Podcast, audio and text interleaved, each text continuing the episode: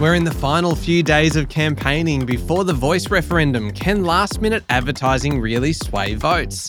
Also, today, the chair and three directors to go in a major board shake-up at Qantas. OzTAM appoints a new CEO.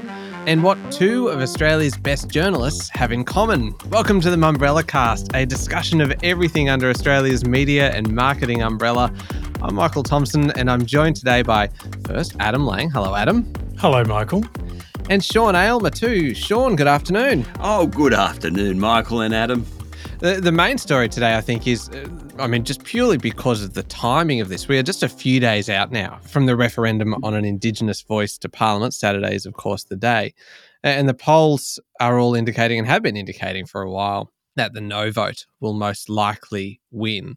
But we're now seeing a real flurry of advertising activity from the Yes campaign. Now, Clemenger BBDO, on behalf of Yes 23, has released the latest iteration of its Yes Makes It Possible campaign.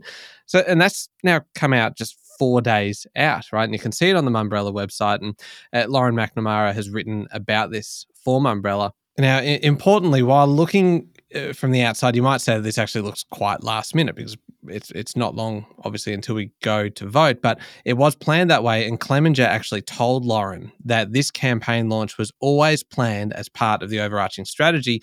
Now, last week the agency did launch another campaign that that took a slightly different approach, highlighting the difference in life outcomes for Indigenous and non-Indigenous Australians. So there's been a lot of activity in the final week and a half, and just one more point, really, I suppose, to add a little bit of context to this. Yesterday, Mumbrella had some exclusive polling data from Strategic Insights business Pollinate. And that showed that 18% of Aussies are still undecided, while 35% plan to vote yes and 47% intend to vote no.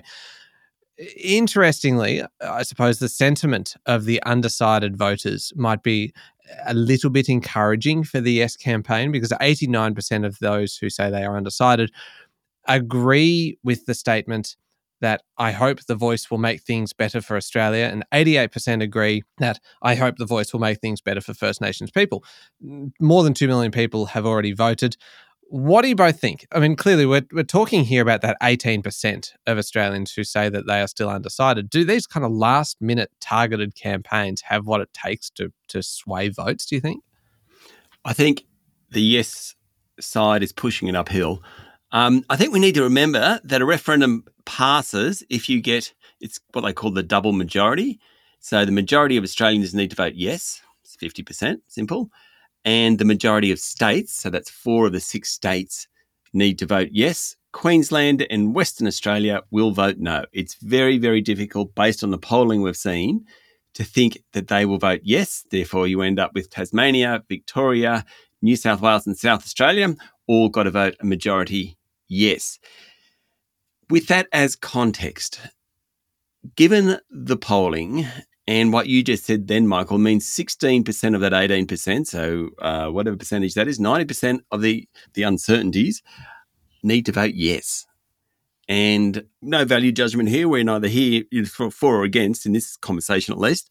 Obviously, personally, we are one way or another. They're not going to get 90% of the undecideds to vote that way, no matter how good the campaign is, particularly when at least 2.2 million people have already voted. That was Monday's figure. The Australian Electoral Commission came out with that number. So I don't think there's any chance. What do you think, Adam? Oh, Sean, I think that's right. The only optimistic note I would and add. You are an optimist, Adam. You are an optimist, a spreadsheet optimist.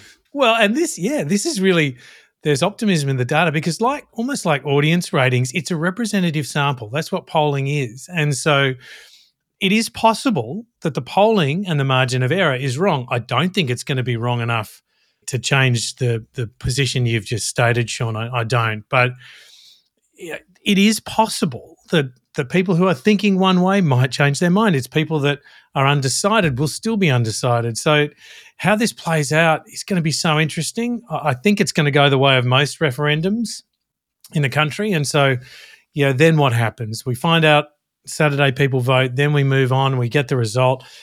But where to from there? You know, and, and that's really interesting to me. I wonder about the advertising spend from the Yes campaign. Has it been effective? Is are advertisements, given that this is a politically charged atmosphere, do they actually make much of a difference? I wonder. I think uh, on the on the spend side of it, it's actually interesting seeing them what a low uh, budget piece is capable of doing. And there, there was an example of this.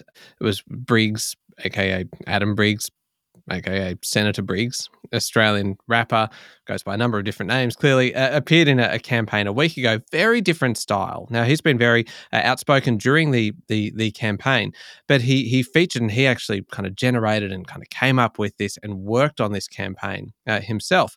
Very different style. it, it is just him talking to two young women. Seems quite low budget, very simple, about how it's not hard just to Google the voice and find out what it means.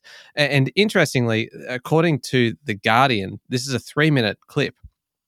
And it's already been viewed something like 5 million times oh, already. Wow. It's gone viral and it's shot in a pub. Like it, it doesn't get much more simple. I mean, it helps as well that I think Nash Edgerton shot it uh, as a as the director, so kind of had a, a, a, fairly kind of big name director to uh, to help with this. But it just probably shows that campaigns don't need to necessarily be flashy to be quite effective in terms of reach, kind of hitting five million people, and so arguably the cost would be quite conservative there. So, two things from my point of view. One is I do think advertising works. I've really enjoyed seeing the ads. In this campaign, so I, I agree advertising works, but I'm talking about a politically charged campaign, yeah, advertising does is it as effective as selling a fast moving consumer good or selling a car? Well, I think it is in the sense that it seeks to inform, and I think most of the ads we've seen do that. And I would say that Briggs, who I think is a great rapper, um, Bad Apples, if you haven't heard the tune, is, is worth a listen. is so very Adam. So very Adam. well, he's really good and he's expert, obviously, songwriting, if you look at it, and particularly rapping is storytelling, and he's encapsulated in this three and a half minute video. It is superbly shot, scripted, everything about it, I think is brilliant. You know, and I think it does get the message across. So I think it has an effect. I stand by the previous comments, though. I don't think it's going to have enough of effect to affect an outcome of yes on Saturday. There was another uh, interesting opinion piece on Mumbrella yesterday about why the Yes campaign, in, in the words of the editorial, is failing. Uh, that it is, uh, number one, failing to make the case for change. Number two, it is preaching to the converted. And number three, leading with the wrong type of emotion and referencing then the uh, John Farnham, You're the Voice campaign that we saw come out uh, a few weeks ago, which feels like a very long time ago now uh, in the campaign, and that that actually had a negative effect on voters. It did not have the desired effect at all. In fact, it, it kind of went the other way because uh, what it supposedly did was emphasized to potentially undecided voters just how significant the decision was. That this was a, a major, major change and a very momentous moment in Australian history. And in doing so, might have actually made people more nervous about making a change. And in doing so, led with the wrong type of emotion. I thought that was an interesting perspective. I, I actually thought it was a bit preachy that I remember during the referendum for the Republic, and John Howard was Prime Minister at the time, he didn't support it, but he came out and he said, personally, I don't support it, but you do what you want. And the genius in that was that people looked at the Prime Minister. He wasn't preaching to me, he wasn't telling me to vote no to the Republic. But hey, the Prime Minister's voting no. Hmm, maybe I should vote no. What this campaign, the idea of coming out and saying you must vote yes, and I think the current Prime Minister has fallen into this trap a little bit. I think some of the yes campaigning has been a bit preachy, and I think the voice is an example of that. That's why some of the social media stuff has probably been more effective from my point of view. I agree with that. And I think that the status of these sorts of changes is that it is always difficult to encourage change. So that that is a challenge to begin with. It's easier to resist rather than to change. And I think you've got to do a lot of convincing to get people to be compelled to want to change. And so I, I think that was always going to be difficult. I have to say within that, though, I have to observe that the no campaign has been very effective at saying why they disagree with it. And the yes campaign has not been, in my view, as effective at saying why we should change. And so I think there'll be some picking over the nature of the, the strategy of the campaign and the execution after this event. And that, that'll be really rich territory for us to look at, you know, for experts in the in the field of that we're talking about of media and marketing, how this could have gone differently. Because the question doesn't go away, even if the referendum doesn't answer it in the yes camp. Can I just ask you one last question and then we'll, we'll move on to another topic? But we, we've seen kind of two very effective campaigns or, or quite effective campaigns roll out kind of very close to the end. And it is worth having a look at on the Mumbrella website at the the campaign that launched today. But but really then the Briggs piece that we talked about that has already been seen 5 million times. Do you think that that now that we're kind of seeing some of these more effective ones may perhaps moving away from the the as you said Sean perhaps a little bit more preachy kind of campaigns earlier in the piece that if the referendum wasn't this Saturday and was in say two weeks or a month's time, that that it would be a slightly different story. Is this too late to have an effect now? I think timing. People have only focused on the referendum seriously, probably in the last couple of weeks, and they'd only ever focused on the referendum in the last couple of weeks. My kids are asking me about it now, with a few days to go, but they haven't thought much about it until now. So I don't know that the timing would have made that much difference, Michael? Is that like a block? You know, in theatre sports, when someone asks a question, no matter whether you agree or disagree, you're supposed to go with it. I think I've just done the opposite, Michael. So I apologise for that. That is, that is a, an official block. That, that is quite all right. And uh, Adam, are you uh, you're, you're the recipient of the block here? You've got nothing to nothing to work with. No, I, never too late. Never too late. Oh, hmm, there you go. Oh, excellent. See, again, Adam, the eternal optimist. yes. Seems a good point to finish this bit up on. We'll come back in a moment and get into a few of the other stories that are on Mumbrella this week.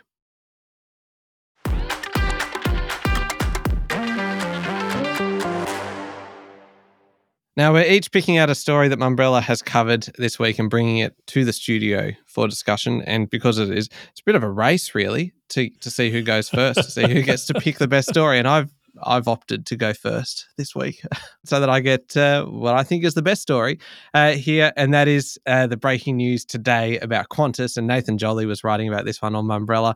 Uh, Chairman Richard Goyder and three directors are all going in, in part of a, a major board shakeup. So we've got one director retiring next month, two retiring in February, and then uh, Richard Goyder will retire prior to the AGM late next year. So not for a little while yet. Now, just a little bit of a recap because it's impossible to talk about this without just just setting the scene a little bit of just how much of a PR disaster Qantas has been going through over the last. And I, was looking at it, I'm like, it really is only about six weeks that all this has been unfolding because just prior to that, we were talking about, oh, two and a half billion dollar profit. But then straight after that, you had the CEO, then CEO Alan Joyce appearing at the, the cost of living Senate hearing.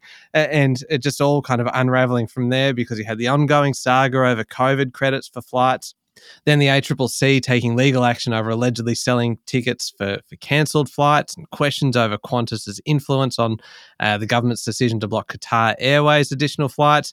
The High Court upholding that the airline had illegally sacked 1,700 ground handlers uh, during the pandemic. The list really does go on and on. And uh, you had then CEO Alan Joyce retiring early and Vanessa Hudson moving into the role. Adam, I know that you have been talking about, and we've talked about Qantas a few times now on the Mumbrella cast. Mm. So I'm asking you a question to which I already know the answer. Was the board shake-up inevitable?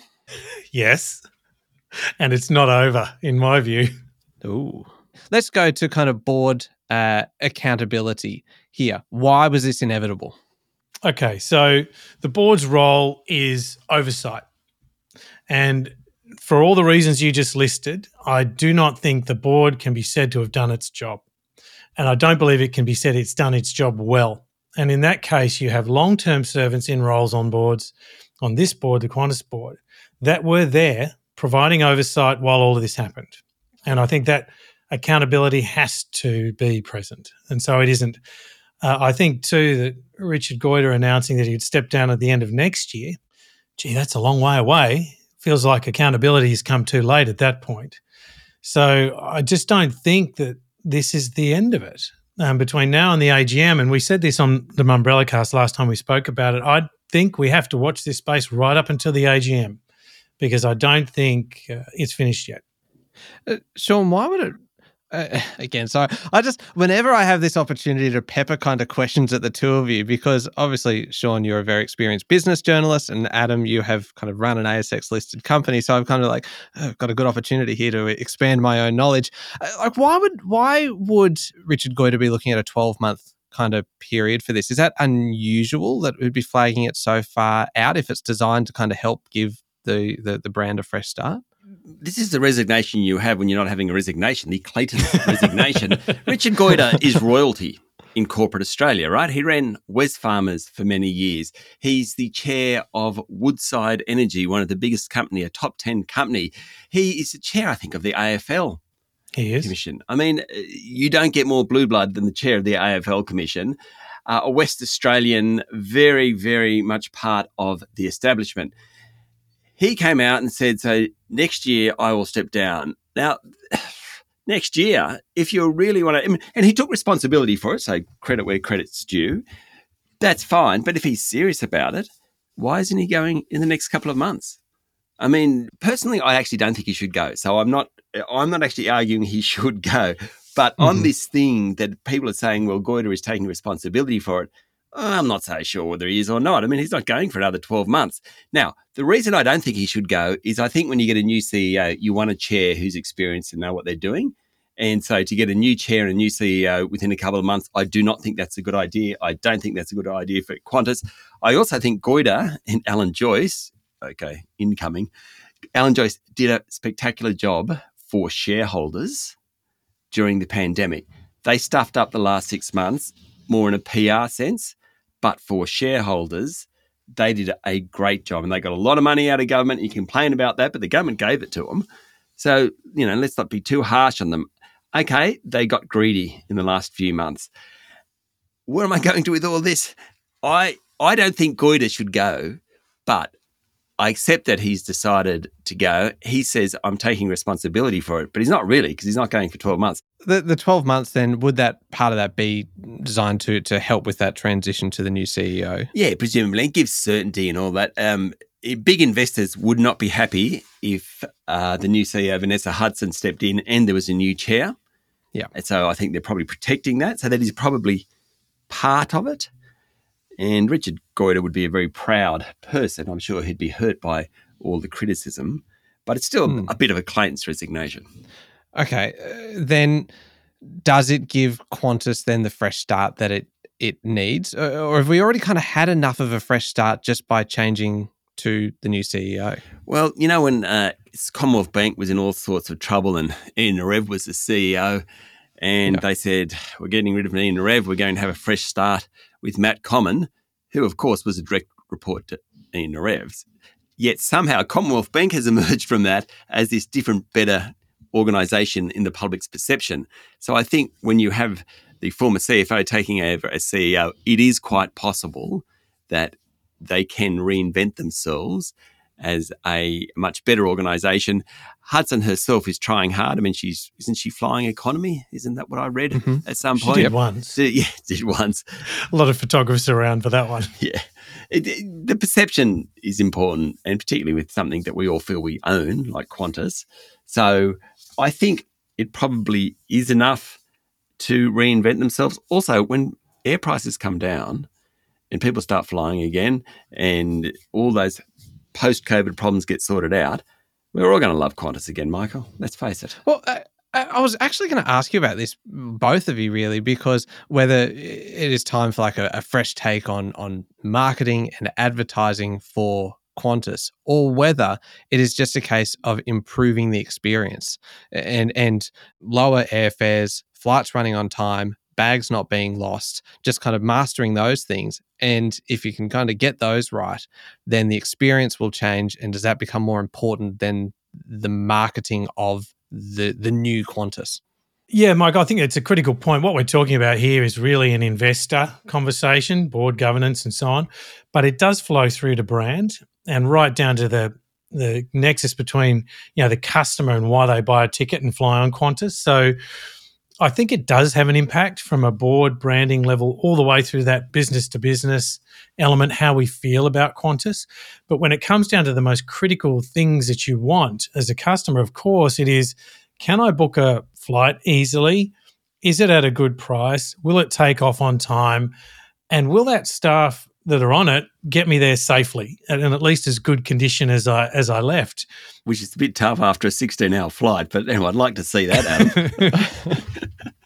yeah, that's very true. But the flight itself, you know, how the stewards and pilots engage with every single passenger is important. And so, how they feel about their workplace is really important, and how that comes through at a customer service level. It's critical. So, yeah, you've got to get the pricing right and the, the options to book and arriving safely and in great condition. But also, how you're made to feel on that flight is important. I think that will have to come through in the branding. You know, I just don't think the um, the beautiful ads of the choir singing "I Still Call Australia Home" they won't do it alone. 15 years ago, put a bunch of kids on Uluru, get them to sing a Still Call Australia Home. We all felt good about Qantas. Different world now, different world. We're so demanding. We, we certainly are, aren't we? I have dominated enough with my story, and I've left you both with about three minutes each, which actually kind of feels about right. Um, Adam, what would you like to nominate? All right. Okay. So I'm going to go with one of my strong suits here in audience measurement. So OzTAM has appointed a new CEO. The story by Nathan Jolly uh, on Mumbrella today. So OzTAM is the organisation responsible for measuring uh, television viewing data and marketing it, and that of course includes broadcast TV, what we think of traditionally, and then online delivered broadcaster content, BVOD, uh, all screen total TV. So it's not an easy thing to do to measure all those different outputs. Doug Peiffer used to be head of that entity, and I used to work with Doug at Network 10. He is a very, very capable person and executive. He was terrific to work with. You know, the job of everyone audience measurement in television, like radio, like news, etc., is find the win. And he was very good at doing that. And he was a really good colleague. Mm, I think he did he did a good job in difficult circumstances. So Karen Halligan comes in. She has got great credentials. I don't know Karen, but you know you can look at her achievements uh, that she has been able to deliver through decades. She's got great experience. So I wish her very well for the role, and she seems well positioned.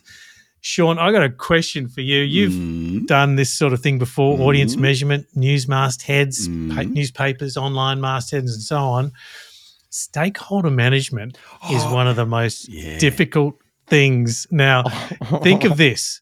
Not only is Karen Halligan going to go in and run this entity, new to the role, she's got to manage seven networks, James Warburton, nine networks, Mike Sneesby, and Network 10's Beverley McGarvey. She looks after content, obviously, and Jared Villani, he looks after commercial and operations.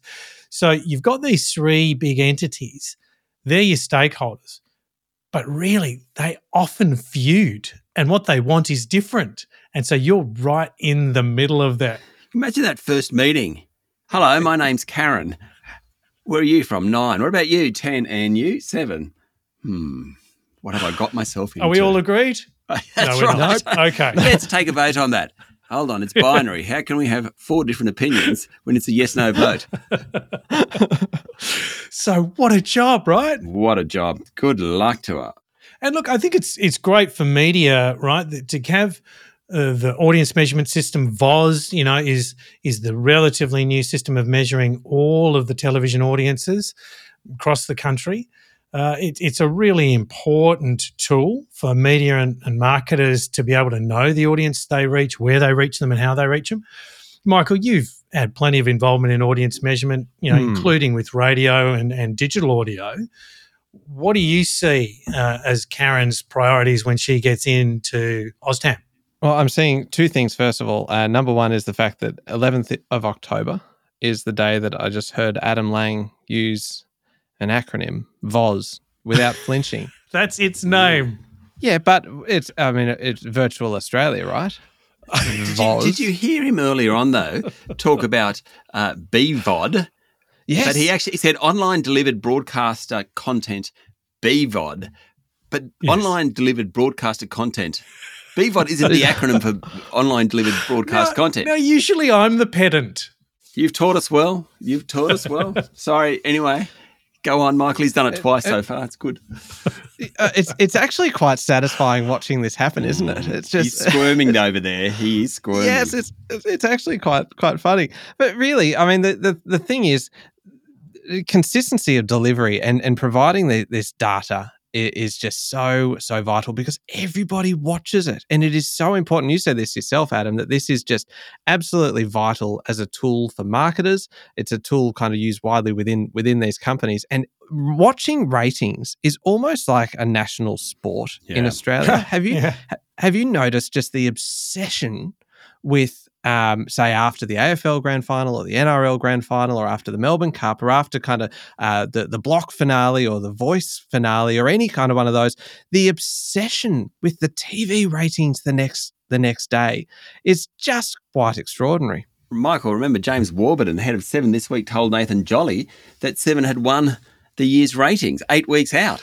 Like, It's the third quarter. Yeah. He's calling a win. Yeah, probably he might be right though. Anyway, I It could sus- be. suspect he might. But isn't it isn't it fantastic the way you can cut? And, and Adam, you would have, have experienced this. Just that, that if you look deep enough into any ratings, any audience measurement, you can find plenty of wins for anybody as soon as you get Oh, as soon as you dive into the demographics. You can, and I think. Look, I know we have to be quick, Michael, but you know, aside from you know, getting into a new role, Karen Halligan enters into OzTAM, getting the stakeholders aligned. It's a really critical role to have a cohesive voice to industry, and I think that'll be a, a fascinating thing to see how she develops that. The audience measurement with Voz and how that develops, but also we know from earlier stories on Mumbrella that there is a booking tool, a booking platform for advertisers to be able to see the audiences on Voz and buy against them. And that is work in progress towards next year. And I think not only sort of measuring the audience, but turning that into an easy booking platform will be a critical thing for that uh, role to deliver. Adam, do you have a favorite um, advertising acronym? see, Michael, we lost you about four minutes ago when we started talking acronyms. Now, if I asked you what did Adam just say, you'd probably go VOZ or BVOZ. Voz. I, I did I did hear one Voz in there. I was Yeah. counting, and I was hoping we'd maybe get another BVOD. Yeah, we're going to ignore that question. Can I just make one quick comment? One thing that Karen Halligan has got going for her, she's working with a bunch of people who are under duress. They their sector is in a m- more difficult competitive position than it has ever been in.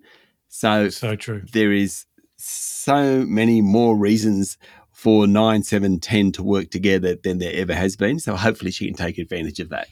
Never lose the opportunity in the crisis. That's right. Oh, That's right. Inspiring us all, Adam Lang. Uh, Churchillian. Now, of course, Adam, uh, you have uh, stolen time from Sean to do that, leaving Sean with 14 seconds for his story. Sorry. We will extend it by another minute or two. Sean, uh, take it away. What's your story today? Well, this week we've written in, at Mumbrella a couple of stories. Joe Aston, the rear window columnist at the Financial Review, announced that he would be uh, leaving the masthead last Friday. So I just wrote a quick story on what it was like to manage Joe Aston. I was his boss of sorts. I don't think anyone's ever Joe's boss, to be perfectly honest, but I was in name, I was his boss uh, for uh, a couple of years there. Uh, and he is incredibly high profile. He is incredibly capable. He can be incredibly difficult to work with. That's one story. The other one was Nick McKenzie. I, I chatted to Nick McKenzie, who I think is right now the best investigative reporter in the country. He's the guy with Chris Masters who did the Ben Roberts-Smith stuff back in 2017. That started. We've heard the defamation case this year, obviously. He infiltrated neo Nazis. He uncovered a fraud at the central bank, the Reserve Bank, or a subsidiary of the Reserve Bank. He's done incredible work. And I spoke to him about what drives him, but also whether he gets scared. And I, you know, I said, Are you ever fearful? And like within a split second, he said, Yeah, absolutely. He said, There's the defamation stuff, but what about me? What about my family? I fear for that. And he said, When you push neo Nazis, you're going to get neo Nazis pushing you back. When you push what's really happened in a war and what a war, a supposed war hero did, you're going to get pushback from supporters of that war hero. Really fascinating to talk to Nick about it. Funnily enough, I was just talking to him. He was in the car at the time. He was taking his kids to uh, some function when I was talking to him. And, you know, it really brought home to me this guy who uncovers some of the greatest injustices in our community was just taking his kids to the park you know, while he was talking to me, and it was kind of the, the, the subject matter and what he was doing. There was such an interesting kind of juxtaposition there. Sean, I mentioned at the top of the show uh, that we'd be looking at kind of what two of Australia's best journalists have in common. Mm. Uh, What do you think it is? Is it is it would it would it be courage kind of thing? Uh, Fearless? slightly different. Fearless. Yeah. So both of them are totally fearless. Joe Aston, totally fearless. Aston brought people to account. I mean, Alan Joyce is an example. Alex Malley from the CPA Australia, he brought people to account in the business world like no one else. Nick is exactly the same. Totally fearless. Work incredibly hard. So they are always on. I don't know how people live with them because they are always on, and uh, they are, are both smart. You know, you can't. I've worked with a lot of journalists, and those two are two of the smartest journalists I've ever worked with. And I think that's kind of what they've got in common, what makes them stand out. Sean, you might not take this for granted, but you certainly would have a different appreciation than me. You are a journalist. I'd say your caliber as a journalist is equal to theirs. I have Oh, Adam, that is that, that is that is very generous, but I'm nowhere near their league. No, I mean that. That's not Okay. false modesty. I, I, they are above and beyond. Well, I think that is that is very you to be that self-effacing, but as a consumer of writing, that that is my view. And I always look forward to Joe Aston's columns. There's this sense of, you know, anxiety when you go, what's he going to say now? Yeah. With um, Nick McKenzie, the same because he probably wasn't as provocative or isn't as provocative, but is the depth of coverage and Oh, thought. Phenomenal. Now, all three of you, just the way you write, the word smithing that you can do that I can't is something that I hold very dear. But I'm going to miss reading Joe's work. I really am. And I'm going to continue to to look for the next one. Who might it be? Yeah. There's lots of great journalists out there. Um, Mm. I think Joe, though, in my view, some people hated him. He wasn't always right, right? He did stuff wrong without a doubt. Hmm. But as a business columnist, I don't think there's ever been a better business columnist than Joe Aston, or at least a as as compelling a business journalist as Joe Aston. Seems like a pretty good place to wrap things up. I think that's actually uh, everyone had extra time today, so it was Yeah. very kind of fair, very Especially magnanimous. you. Oh, I mean, that, Not that I'm holding on to that, Mickey T. It's okay with me. It's all right. well, thank you, Sean. Thank you, Michael. Thank you, Adam. Thank you, Michael. Uh, Slightly, kind of ending on a slightly snarky note now, aren't we? Uh, this is the Mumbrella Cast. Remember to hit follow on the podcast. Do you want to thank yourself, Michael? In fact, I'd like to thank Michael. Oh, there we go. Finally, someone does it. Like, Michael, thanks for your contribution. you know what? You're both welcome. You've been awesome. Thank you. Thank you very much. Uh, head along to mumbrella.com.au for more info on everything that we've talked about. And, and definitely check out those two pieces by Sean on there about what it's like to manage Joe Aston and also the interview with Nick McKenzie. They are both cracking reads. Leave a review for the podcast as well. That's always very much appreciated. Thank you very much for your company. See you next time.